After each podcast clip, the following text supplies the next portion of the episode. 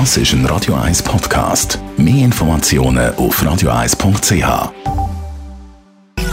Sprechstunde auf Radio 1, präsentiert von der Dr. Andres Apotheke Stadtlaufen. Pflanzliches Wissen aus der eigenen Produktion bei Sportverletzungen, Blasenentzündung und Energiemangel.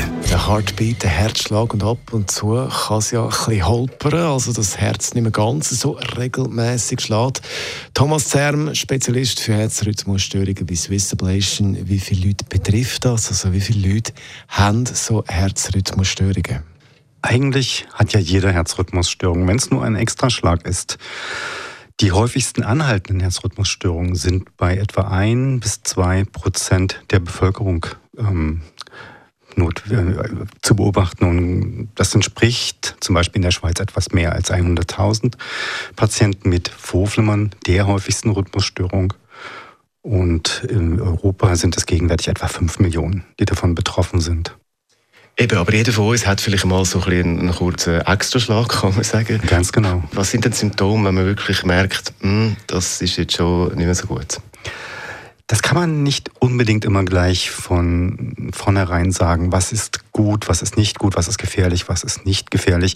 Meine Empfehlung ist ja immer, wenn etwas stört, sollte man es abklären. So gilt das auch für extra Schläge. Die meisten sind harmlos. Gerade auch aus den Vorhöfen gibt es kaum Probleme, aber ventrikuläre oder Kammerherzrhythmusstörungen und auch Extrasystolen sollten zumindest einmal dokumentiert und abgeklärt werden. Jetzt, wenn man dann da etwas muss dagegen machen was, was gibt es da für Therapien? Also kann man da Medikamente nehmen? Genau. Also ich glaube, gerade bei den nicht so gefährlichen Herzrhythmusstörungen reicht es aus, dass der Patient weiß, da gibt es nichts zu erwarten, das ist ungefährlich.